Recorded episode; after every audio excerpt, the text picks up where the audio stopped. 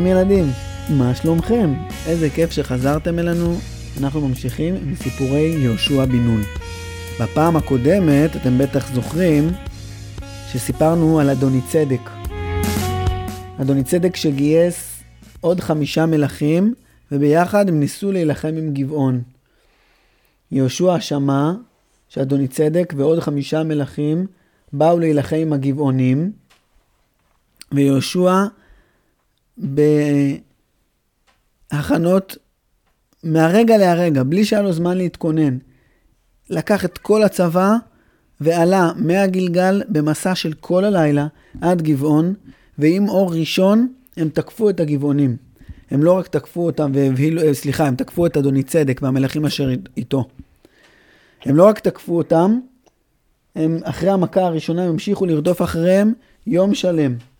הם המשיכו לרדוף אחריהם יום שלם, והקדוש ברוך הוא גם עזר להם, הוא גם הוריד עליהם אבני ברד, וגם עצר את השמש ואת הירח, בשביל שיהושע יוכל להמשיך לרדוף אחריהם, עד שהוא יגמור את כל הצבאות שלהם. יהושע גם לחד את כל המלכים בתוך מערה עם אבן גדולה, ואחרי שהוא סיים את המרדף, הוא הוציא את המלכים, וקציני הצבא דרכו להם על הצוואר, והרגו אותם, ואחרי זה תלו אותם על עץ. ואז בכינוס גדול של כל הצבא, יהושע דיבר עם כולם ואמר להם, צבא בני ישראל היקר, כל הכבוד לכם. גיליתם, גיליתם גבורה גדולה, וגיליתם דבקות במשימה, למרות שרדפנו שעות על גבי שעות, וכבר לא היה לכם כוח ברגליים. המשכתם והמשכתם, ובזכות זה חיסלנו כמעט כמעט לגמרי את הצבאות של כל המלכים שבאו להילחם איתנו. אבל אנחנו לא חוזרים עדיין הביתה. אנחנו לא חוזרים עדיין הביתה, אנחנו עושים פה מנוחה קצרה, ואחרי המנוחה אנחנו ממשיכים, כי אנחנו רוצים להשמיד את כל הערים שנלחמו איתנו. באותו לילה כולם הלכו לישון, לפני שהלכו לישון, כל פלוגה, כל מחלקה, התארגנה, ירושלים הלך לחיילים שלו, ובדק שכולם ממלאים מים חדשים בנודות המים, ומשייפים את החרבות שלהם. ומי שהיה חסר לו ציוד, הביאו לו רצים ממחנה ישראל, דאגו להביא לו ציוד שהיה חסר לו, אם למישהו היה חסר כלי נשק, או שהם לקחו מהשלל, כל אחד רחץ את הפנים שלו, רחץ את הרגליים שלו, חיזק את הקשירה של הנעליים. ירושלים שם לב שכל החיילים שלו מתכוננים כמו שצריך, הם הלכו לישון, ולמחרת בבוקר הם עשו מסע, ובמסע הזה הם עברו עיר אחרי עיר. הם הלכו קודם כל לעיר מקדה, הכו את כל האנשים לפי חרב, ואת המלך, לא השאירו אף אחד, וככה הם עשו גם בלבנה, זה עוד עיר שהייתה מהמלכים האלה. ואחרי לבנה, לחיש. ואחרי לחיש, כשיהושע הלך ללחיש לעשות לה את הדבר הזה, להרוג את כל האנשים שלה לפי חרב, פתאום מלך גזר הפתיע את יהושע באמצע שהוא, שהוא נלחם איתם. ואז יהושע וכל החיילים שלו התקיפו חזרה את מלך גזר וניצחו אותו, וגם את העיר שלו הם לחדו. ואחרי זה את עגלון. ועיר אחת, ואחרי זה גם את דביר. אבל עיר אחת מכל המלכים האלה, יהושע לא השמיד אותה. לא כבש אותה לגמרי. אתם יודעים איזו, איזו עיר זאת הייתה? חברון.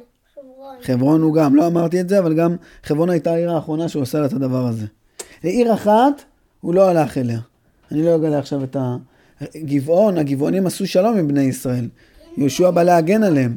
יהושע בא להגן עליהם. אני אומר, עיר אחת מכל המלכים שהתקיפו אותו, יהושע לא עשה להם שום דבר. נכון מאוד, טוביה צודק. באמת העיר ירושלים. ויהושע עדיין לא כבש את ירושלים, בגלל שירושלים זאת עיר שצריך לבוא אליה מוכנים.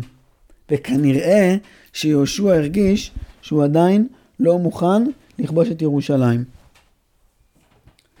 ואחרי היום הזה, יהושע עוד כמה ימים הסתובב באזור הזה, זה בדרום ארץ ישראל, בערי ירושלים ובערי שפלת יהודה ובערי הנגב. יהושע עד עזה, יהושע הסתובב ולחד עוד ועוד ועוד ערים, והוא לא, הוא לא ניצח את כל הערים, הוא לא כבש את כל הערים, הוא לא כבש את כל הערים הבצורות, עם החומות והמגדלים, אבל הרבה מאוד ערים, עוד עיר ועוד עיר ועוד עיר, תקופה ארוכה של מלחמה, ואחרי שהם סיימו את זה, לאן הם חזרו? כל הצבא חזר למחנה שלהם בגלגל, בני ישראל שמחו מאוד לקראתם, הם הביאו איתם שקים, כל חייל הביא איתו חמור, שניים או אפילו שלושה, מלאים בשקים, ובשקים האלה היו כל מיני כלים יקרים, שווים, צ... צלחות, קערות, כפות, כסף, מטבעות זהב, יהלומים, צעצועים, אוכל שווה ומיוחד, תבלינים, הרבה מאוד דברים שהם לקחו מהשלל. כל אחד בא עם שניים או שלושה או ארבעה שקים כאלה מלאים בשלל. במחנה ישראל יצאו כולם לקראתם, מחאו להם כפיים. היו הרבה חיילים שקיבלו תעודות הצטיינות, על זה שהם היו מצטיינים ונלחמו מאוד מאוד טוב.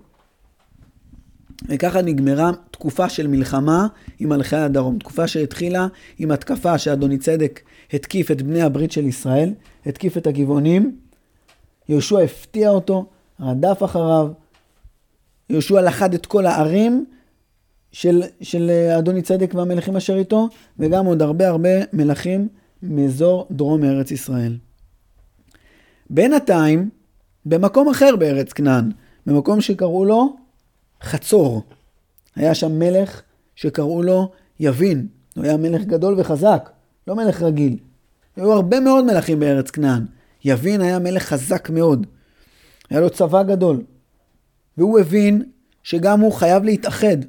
הוא לא יכול להילחם לבד עם יהושע, הוא לא יחזיק מעמד. יש ליהושע כבר צבא מנוסה, תחשבו זה צבא שניצח את יריחו, וניצח את העי, וניצח את אדוני צדק, וחברון, ולחיש, ועגלון, ודביר, וגזר. כל המלכים האלה כבר יהושע הצליח לנצח.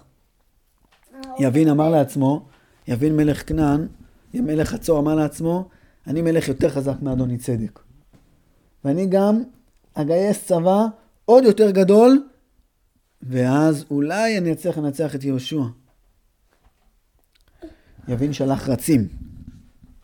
רץ אחד למלך שקראו לו יובב, הוא היה מלך של מקום שקראו לו מדון, ואל מלך שמרון, ואל מלך עכשף, ואל עוד ועוד מלכים. זה היה חבורה גדולה, לא של חמישה מלכים, יותר.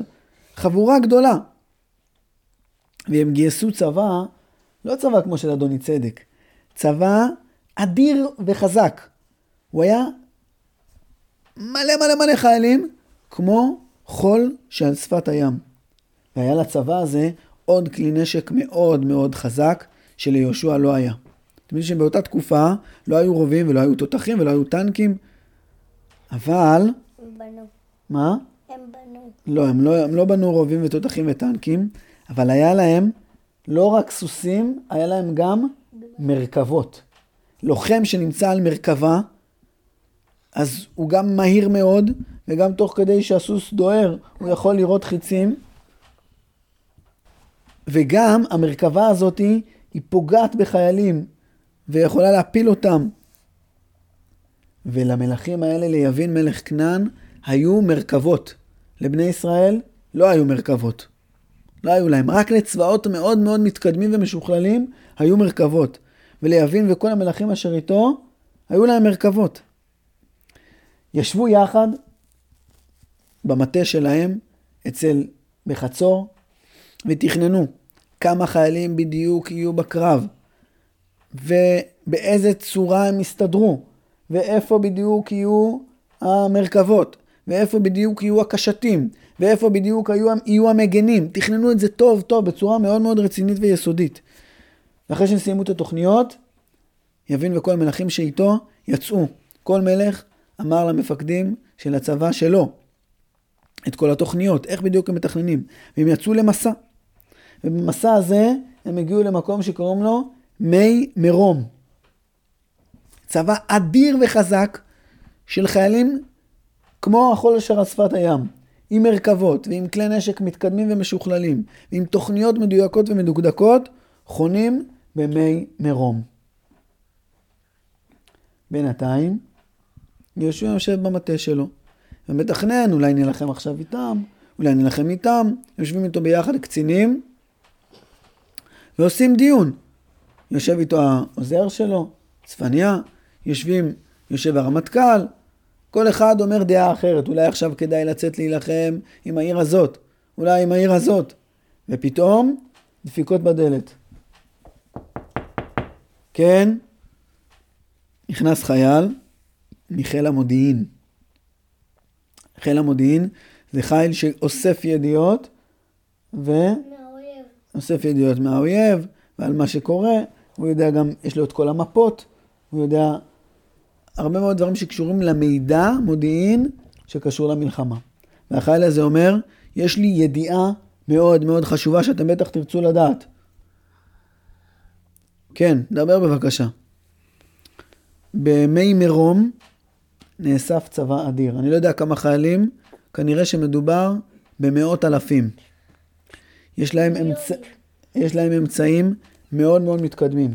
חוץ מכלי נשק, באמת בכמות בלתי מוגבלת, שזה חיצים וקשתות משוכללות, וחניתות וחרבות ומגינים, ולבוש מאוד מאוד נוח וטוב ואיכותי, יש להם, אני לא יודע כמה, כנראה שאלפי מרכבות לסוסים שלהם. מיליונים.